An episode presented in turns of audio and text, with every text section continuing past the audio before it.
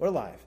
Right, well, thank you for joining us online. We are uh, continuing through our look at these uh, catechism questions uh, that uh, the kids are learning in the back um, from uh, Kids for Truth. And we've called it Truth for Living because we're, we're wanting to encourage the, the parents that come here to, to learn the same things and have conversations, gospel conversations within their families uh, about the things that we're discussing. And so, uh, just to quickly uh, recap where we've been and what we've worked on so far, um, we're now in a section on the goodness of God, and we've talked about what is our good God like. He's holy, loving, and perfect in all that He is and all that He does.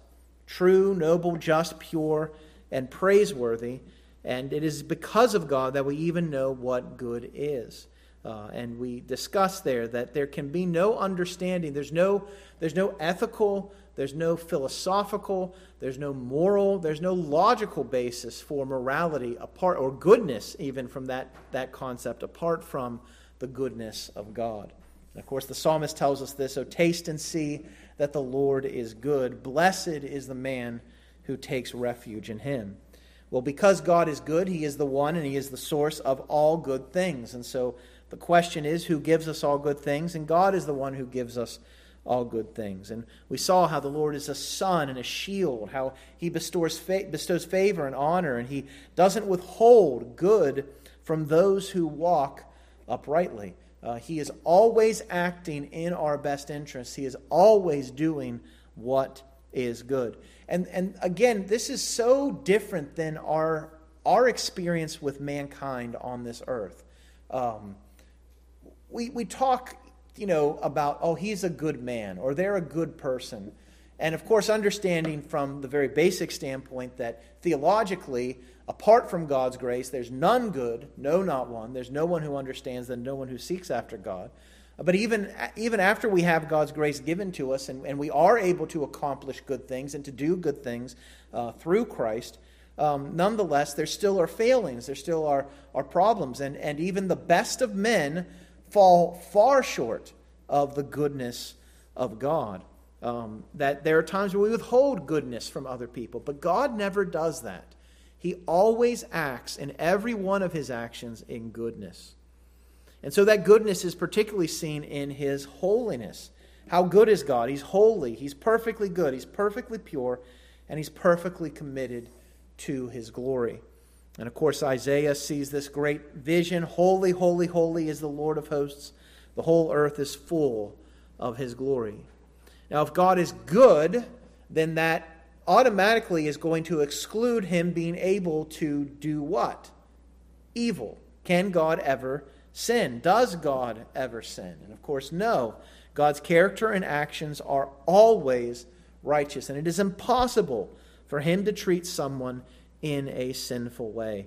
And again, the psalmist reminds us of that. The Lord is righteous in all his ways and kind in all his works. Because God never sins, then that thereby means that he never lies.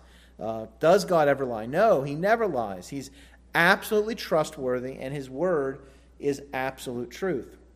And again, I think this is this is something that we need to look at and realize this is we, we're so used to experiencing failures in trustworthiness, failures in truthfulness among men. We all fail and fall short in that regard at some point, but God never does. He's always true to his word and true to what he says. Titus 1 2, in hope of eternal life, which God, who never lies, promised before the world began. And then, does God give to everyone good things? They do not deserve? And the answer is yes. God is a gracious God who delights in giving good things to everyone. And we saw that in Psalm 145, 8 through 9. The Lord is gracious and merciful, slow to anger, and abounding in steadfast love. The Lord is good to all, and his mercy is over all that he has made. Then we ask this question well, if God is good in this way, but does, does he still punish sin? And, and really, if does the goodness of God bring it to a point where he can just sort of overlook sin? And, and of course, we understand that God would desires to forgive. God desires not to punish people, but to forgive them. He loves to forgive, and he loves to show his mercy by withholding judgment. And of course, the steadfast love of the Lord never ceases. His mercies uh, never come to an end. They're new every morning. Great is your faithfulness. The Lord is my portion, says my soul, therefore I will hope in him. And as he is good, he then becomes the source of all true love. God is the source of all true love. Without him, there would be no love. Anyone who does not love God, who does not love, does not know God because God is love. First John reminds us of this. And so, understanding that God is merciful and God is loving, he is still yet a God of justice, and he does not look the other way when we sin. Does God look the other way when we sin? No. He hates all sin because he is holy. And we talked about the wrath of God that Paul uh, sort of begins as the, as the thesis statement, or the thing that introduces the entire book of Romans about salvation, that that wrath is revealed currently from heaven against all ungodliness and all unrighteousness of men who by their unrighteousness suppress the truth. So, I feel like I feel like these reviews they're easy like early on when we're in a new section, but then the longer we go, there, there, there's a lot more to get through. But that brings us to question 10 uh, this evening. And if God is good, if God always acts in goodness, if our lives are meant to be oriented towards Him, um, should our desire not be to please Him? And so the question that we look at today is how can you please God? Particularly when we noted that God does not just simply overlook sin. He has to judge sin. His character is of such holiness that he cannot abide it. He must judge it. And so, the desire then that we should have, the, the problem with humanity, is that we don't please God, that we're underneath his wrath and we're underneath his judgment. So, how is it then that we can please God? Now, what do you think people would say the answer to that question is? What would you like if you go to go out on the street and ask somebody, "How can you please God?" What's what do you think they're going to ask, or what do you think their answer is going to be? Praying, okay, maybe maybe they'd mention prayer. Doing good deeds, okay. Keeping the Ten Commandments, maybe uh, following the golden rule, um, trying to have their good outweigh their bad, those different types of things. Go to church. Um, how often? That's yeah. So go to go to church. Um, read your Bible. Pray every day. Pray every day. Pray. Every, you know that that type of thing. I think oftentimes when we, we, we ask or we look at this question and we seek to answer it, we look at what we need to do. And, and the, the problem with that viewpoint is that it's only one side of what the Bible teaches. Are there things we need to do to please God? Yes. But the problem comes where we say we're going to do it depending upon ourselves, depending upon what we can bring to the table, depending upon what we can offer. The answer to our question, how can you please God, is I please God by relying on my prayers. Is that what it says? Or relying on my church attendance, relying on my good deeds, or relying on the Ten Commandments, or relying on the Golden Rule. No. How do we please God? We rely on His what? His grace. And that grace provides for us the power to love, to trust, and to obey him. And Paul in 2 Corinthians chapter 5, discussing his ministry, talking about um, what he has sought to do, the, the, the drive of everything that the Apostle Paul has done. So when you think about New Testament figures, of course, Christ looms very large as the first person you would think of, but then secondarily, you would think of who? the Apostle Paul. So, what was it that drove Paul to do all these things? And notice what he says it is the love of Christ that controls us. Because we have concluded this, that one has died for all. Therefore, all have died. And he died for all, that those who live might no longer live for who? Themselves but for him who for their sake died and was raised. The love of Christ is the compelling and controlling interest of Paul's life. And that love is most clearly seen in his death on the cross. In fact, you can, in many ways, sum up the grace of God by looking to the cross. There you see pure grace on display. Pure gift, a pure gift from God that cannot be deserved. And the implication then of looking to Christ in faith, of being united to him by faith, is that Christ's death for his pre- people also brings who else's death? Their own death. As one died for all, so therefore all have died. All those who are in Christ, those whom he died for, he also brought them to death. So that, resulting from that, would not be continual death, but new life. And what does that new life entail? What does it mean to live a new life so that we would live no longer for who? Ourselves, but for Christ, for Him who for their sake died and was raised. I think what Paul is getting at here is the whole of the Christian life. Uh, the whole of what the Apostle Paul did could be summed up in that phrase living for Christ. How do we do that?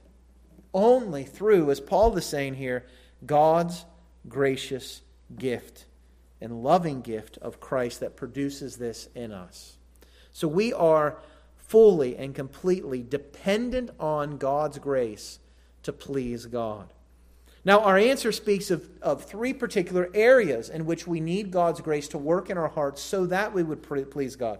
To love Him, we, we, need, uh, we need to follow Him. Let me actually go back here. To love Him, to trust Him, and to obey Him. We need, God, we need God's grace for those three things. And so, the first thing I want us to look at as we look at what it means to depend upon God's grace is we need grace to love God. We need grace to love God. Now, when we talk about, or when we, when we talked about for a second the answers that people would generally give about what do you need to please God, they would say doing good deeds, um, keeping the Ten Commandments, um, and, and, doing a number of, of different actions. But is that what Jesus himself says is, is the whole point of what, what is it that God is really looking for? What does he want his people to do? He wants them to, to obey, but not just obey, he wants them to obey from a heart of what? Love. God wants us to love him. This is what Jesus says. The most important, the most important the commandment in the law is this Hear, O Israel, the Lord our God, the Lord is one, and you shall love the Lord your God with all your heart, with all your soul, with all your mind, and with all your strength. I think if you, if you look at what, what, what uh, Jesus is saying here as he quotes what Moses is saying, because Moses is telling Israel what God has said to him, all right, so you see that, that connection there is wholehearted, unreserved, complete love to God.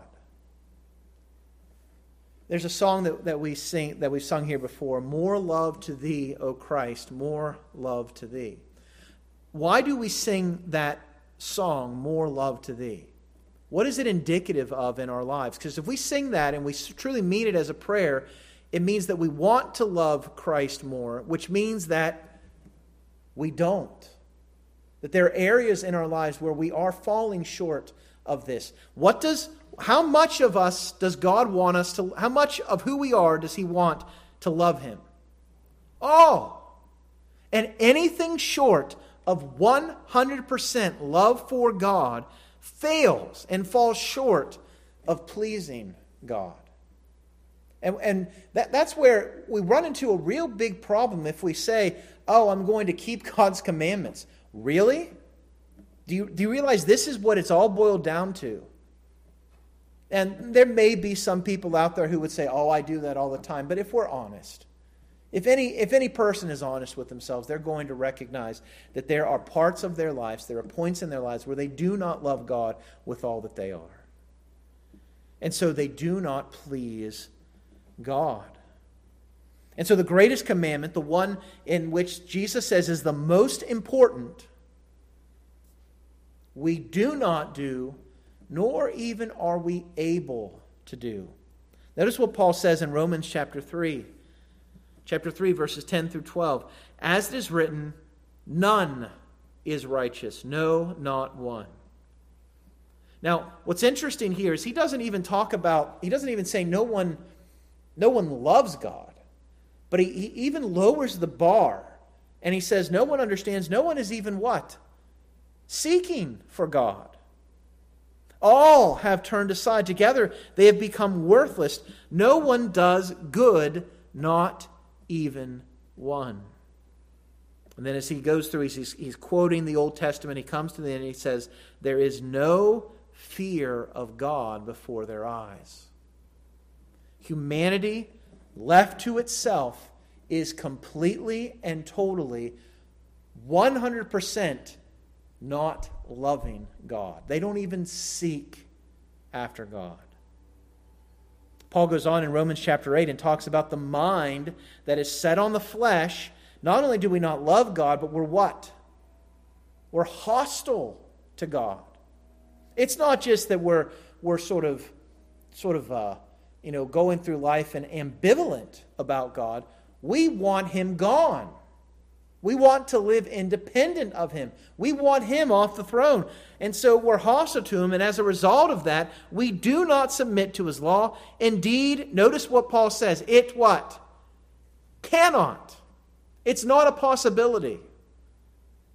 The mind that is set on the flesh, the mind that is apart from the new birth, the mind that continues and persists in rebellion against God, it cannot submit to one part of God's law, which means it cannot please God.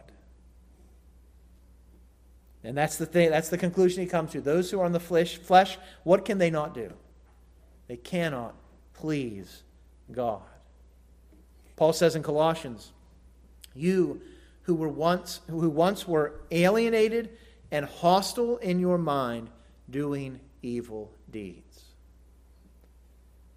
It is the, the, the, the heart of man, apart from the grace of God, is incapable of doing what God would seek for us to do to please Him. We cannot please God apart from God's grace. We need God's grace. And yet, God commands us to love Him to love Him unconditionally, to love Him with all that we are. But it is impossible for us to love God. We instead turn from Him and we're His enemies. We're hostile to Him. So, how can we love God? Because He first what? Loved us. As John says in 1 John 4, anyone who does not love God, who does not love does not know God, because God is love. In this the love of God was made manifest among us, that God sent his only Son into the world so that we might live through him. In this is love. And here's what's remarkable God did not love us because we loved him first, right? We love him because he loved us first. And this is love, not that we loved God, but that he loved us and he sent his Son to be the propitiation for our sins. So, this first command, this, this first goal to love God, it is completely dependent upon the grace of God. And that grace is motivated by and demonstrated in the love of God shown through Christ's crucifixion. It is the love of God, Paul says in Romans chapter 5, that has been poured into our hearts. I love what Paul says here. He's speaking of the hope that he has. His hope is not putting him to shame. Why? Because God's love has been given to him. He's poured it into his heart. The idea here is of an overflowing abundance. What in what way has God poured his love into our hearts? Through who? the Holy Spirit who's been given to us. The Spirit is the very act of God's grace that comes and we know from other passages gives us new life. The Spirit is the one who illuminates God's Word. The Spirit is the one who sets us on a path. The Spirit is the one who provides the ability for us to please God. It is all through the work of the Holy Spirit. And God, because of His love, has poured the Spirit into us. So that Paul goes on in Romans chapter 8 15, we who were the people whom He's saved, we who have the Spirit, we who were at one time alienated and hostile, unable to please Him, instead of receiving the spirit of slavery to fall back into fear, we've received the spirit of adoption as sons, by whom we cry, What? Abba, Father. That is a term of love. It's a term of relationship and, and tenderness. It's a term that shows that we who were once hostile to God now come and love Him by crying out to Him as our Father. This is exactly what Ezekiel spoke of the Spirit coming, changing our hearts so that we would love God. Notice what Ezekiel says in Ezekiel 11 18 through 19. And when they come there, they will remove from it all its detestable things and all its abominations, and I will give them one heart and a new spirit I will put within them. I will remove the heart of stone from their flesh and give them a heart of flesh. How can we love God? We need His grace. And that grace is seen primarily in the Spirit of God who shows us the work of God in Christ so that we can love Him. So we need grace to love God. But secondly, we need grace to trust God. We need grace to trust God. Now, we know very well the story of the man who came with a son who had been demon possessed and and, and no one was able to find relief for him. And this has been happening for his entire life. And, and the boy was convulsing, and, and it was just a, a, a terrible burden to this father. And so he comes to Jesus and, and he asks him, you know, if you're able to, please deliver my son. And Jesus looks at him and says to him, If you can, all things are possible for one who what? Believes. Now, what is remarkable about the cry of this father is not, Well, I believe you have to do it. Notice the humility in his cry Lord, I believe, but I need you to what? Help my unbelief. I, I think we, we gloss over this passage a lot because it's so familiar to us, but there is something desperately needed for the Christian life in the attitude and the cry of this Father. We don't like to admit it, but we all struggle with unbelief. We all struggle with unbelief. It may be because our circumstances are, are of such difficulty and trial that, that we begin to doubt the things of God. It may be because we hear a compelling argument from a detractor of the faith. It may be because we have friends or, or even those among God's own people who treat us harshly. And those things can bring us to a point where we recognize we have unbelief. What are we to do in those moments? Do we turn to ourselves? Believe stronger, believe harder. You're the problem. Well, you are the problem, but you're not the solution. The solution is turn to the God of grace who can help your unbelief. That's the wonderful hope of God's grace. It is given to assist and to strengthen our faith. In fact, God's grace is the very means by which we receive faith in the first place. We know this passage very well Ephesians 2 8 and 9. For by grace you have been saved through faith, and this is not your own doing. It is the gift of God. It's not a result of works, so that no man or no one may boast. It is the grace of God that brings about the salvation of God, bringing about faith.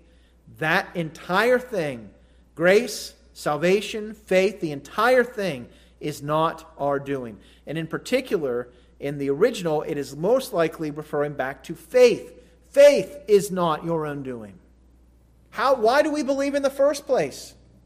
Because God has been gracious to us. He's given us the gift of faith. It's not because of our works. It's not because we were clever enough or we were we were had better intuition about things, not because we read the Bible better. The only reason anyone ever believes in Christ is because of the grace of God. And that should help us when we share the gospel as well ourselves because can you argue somebody into the kingdom? Can you can you create that faith within them? No. But God can use your words as they're tied to the sword of the Spirit, the Word of God, to bring about someone to have that faith. Paul says elsewhere in Philippians chapter 1 verse 29, it has been granted to you that for the sake of Christ you should not only believe in him but also suffer for his sake. And what Paul is saying here is that not only has God granted or given us the ability to believe, He's also given us the ability to suffer. In fact, one cannot believe apart from suffering. Jesus makes this abundantly clear. If you're going to be my disciples, you'll be persecuted. And, and, again, we, we love to talk about how God, this is a little rabbit trail from what we're talking about today. But we love to talk about how God gives us the grace to believe. How many of us really look forward to the grace to endure suffering? And yet, that's exactly what Paul is saying here. God grants both things faith and suffering for his sake. In fact, the Apostle Paul, in writing to uh, the Thessalonians, that was elsewhere, he would make this point when he would write his letters. Notice who he thanks for the faith of the Thessalonians. And we also thank who? God. We thank God constantly for this that when you received the word of God, which you heard from us, you accepted it not as the word of men, but as it is, as what it really is, the word of God, which is at work in you, what? Believers. We should give thanks to God for the faith that we have because it is only borne about by His grace. And that's exactly what Paul does here. And you know, we, we intuitively know this. When, when we have baptismal services here, when, when somebody comes to Christ, you know, we don't thank that person for believing, do we? We don't come and say, Thank you so much for believing in Christ. Who do we thank? God. Because He's the one who's done that work. So we need God's grace to love Him. We need God's grace to trust Him. And then finally, we need God's grace to obey Him. We need grace to obey Him. What's interesting here to note about this same passage that we just looked at is that the Word of God that was given by God's grace is at work in those who believe. Now that notice notice again are the believers the one working the word of God into them? No.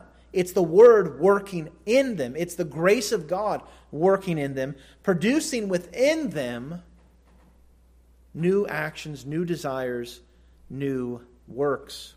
Notice what Ezekiel says. We looked at Ezekiel 11, 18 through 19. Look at what 19 and 20 say. Why does God give Israel a new heart? Why does he remove the heart of stone and put the heart of flesh in them? There's a purpose for that. That they may what? Walk in my statutes, keep my rules, and obey them. They shall be my people, and I will be their God. We have to keep in mind that God's work of grace in bringing us to love Him, bringing us to trust Him, ultimately seeks to result in bringing us to obey Him. And all of this is done by the work of God. He gives us this new, this new heart. He takes away the heart of stone so that, for the purpose of walking according to his statutes, rules, and obeying them. Actually, this is a common, a common theme throughout the Bible. That when God works and graciously brings someone to faith, he then expects that faith to show itself through works. Notice what Ephesians 2:10 says. We are his workmanship. We are we're not creating ourselves in Christ Jesus, are we? It's God who's creating us in Christ Jesus. For what purpose? Good works. Which God prepared beforehand that we should walk in them. You know, we talk a lot about predestination and election and that God chose us to believe in Christ and that God chose those whom he was going to save. But we, we leave this out because God did not only choose us to be redeemed, He did not only choose us to be found in Christ, He did not only choose us so that we would be saved, He chose us that before the foundation of the world that we should walk in good works. And if we pull that out or pull that away from the gospel of Jesus Christ, we have corrupted the gospel. God saves us by his sovereign grace so that we would live lives that are indicative of good works. This is exactly what Paul is saying in Ephesians chapter 2. Now, again, he's already told us can we boast in those good works? No. Because just like the faith and the love and, and the salvation, these good works have been prepared beforehand by God, created in us, not our doing, but His, so that we cannot boast. You know, it's, it's remarkable to me to see how God rewards His people, His genuine people, for what they do. What, is, what does He give to His people for their actions on earth? He, he gives us something. What does He give us? He gives us eternal life. Well, He gives us eternal life because we're united to Christ. He doesn't give us eternal life because of our actions. What does He give us because of our actions? Crowns. He gives us crowns. What do we do with those crowns? We cast them at His feet. Because we, and what's interesting in that whole interplay is that is a illustration of what this all means. Why are we throwing the crowns back at Christ's feet? Because he's the reason why we have the crown. He is the one who deserves the glory, not us. He, we, we make our boast in him, not ourselves. Paul again brings us up in Philippians chapter 2. My, Therefore, my beloved, as you have always obeyed, so now, not only in my presence, but much more in my absence, work out your own salvation with fear and trembling. Now, how do we do that? Because it's who that's working in us. It's God who works in us both to desire, both to will and to work for his good pleasure. Think in Galatians chapter 3, and actually I think this might be Galatians chapter 4. I think I may have the wrong um, passage there. Hold on a second.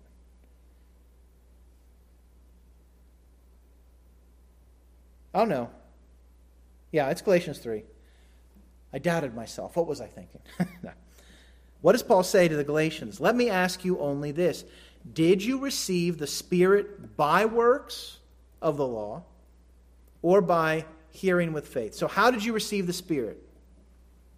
And, and notice what he says Are you so foolish then that you've begun by the Spirit, you're now being perfected by what? The flesh. And, and there is this, this tension that comes up in our own lives that we think, I've got to, in my own strength, perform all the things that are necessary for sanctification. I've got to do it. You do have to do it but you've got to depend on Christ to do it. And that's the very thing that Paul is saying here. What's wrong with you, Galatians? They were accepting the idea that in order to be right with God, not only did they have to keep the law, but they had to be circumcised. And Paul's like, What are you talking about? Did, did your circumcision, did keeping the law bring you the Holy Spirit? No. So why would you think that it would keep you If the Holy Spirit is the very thing that is working within you, why do you think that, that your works, rather than the influence of the Spirit, is the thing that's going to bring about that which pleases God?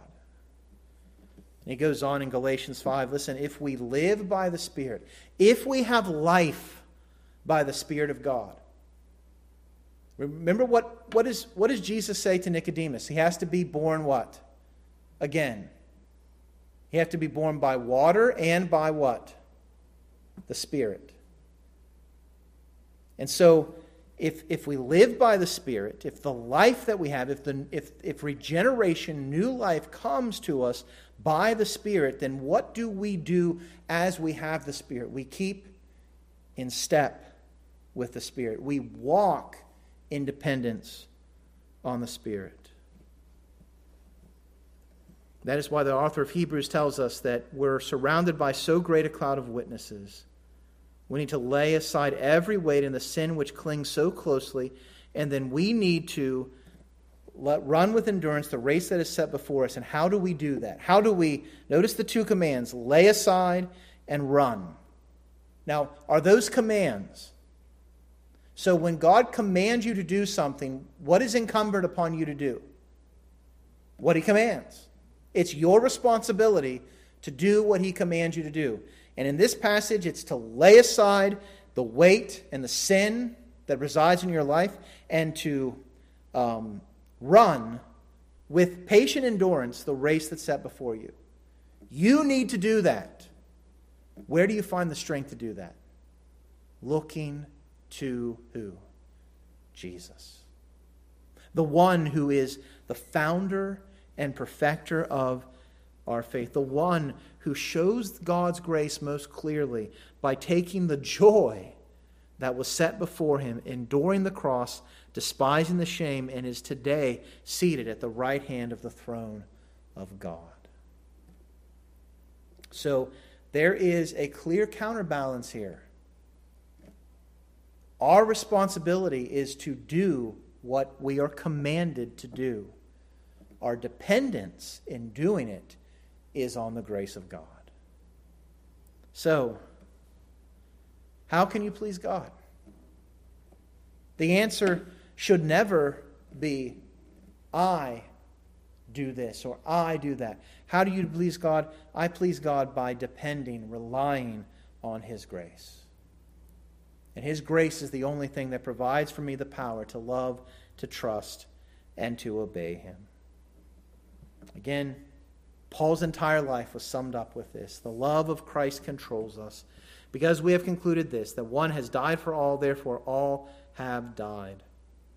And he died for all, that those who live might no longer live for themselves, but for him who for their sake died and was raised.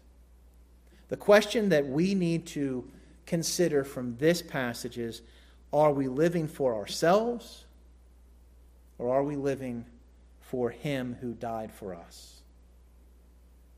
If we're living for ourselves, seek God's grace to turn and to live for him. Let's pray. Father, we thank you for your word and Lord, thank you for the clarity at which you speak about these things. Lord, oftentimes our confusion about these issues is because of our own sinfulness, our own, our own desire to twist and distort and to live our own way, our own pride. Father, we, we thank you that your word speaks to these things, and we pray, Father, that you would strengthen and encourage us, Lord, to depend upon your grace, to obey you, to, to seek the responsibility that we have to obey you, but to do it in full dependence upon your work within us. Father, work through your word this evening. We pray all these things in Christ's name, pleading his blood. Amen. Thanks so much for joining us here in person. Thanks for joining us online. Have a great week.